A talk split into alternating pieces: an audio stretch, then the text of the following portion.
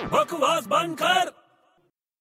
अबे किसको फोन कर रहा है अबे तू शांत रहना अबे बता ना अरे आदमी ढूंढ रहा हूँ यार घर खराब हो गया दीवारें खराब हो गई है साफ करानी है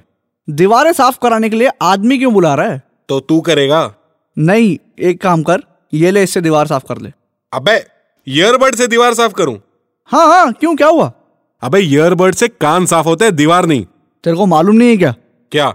अबे दीवारों के भी कान होते हैं बकवास मत कर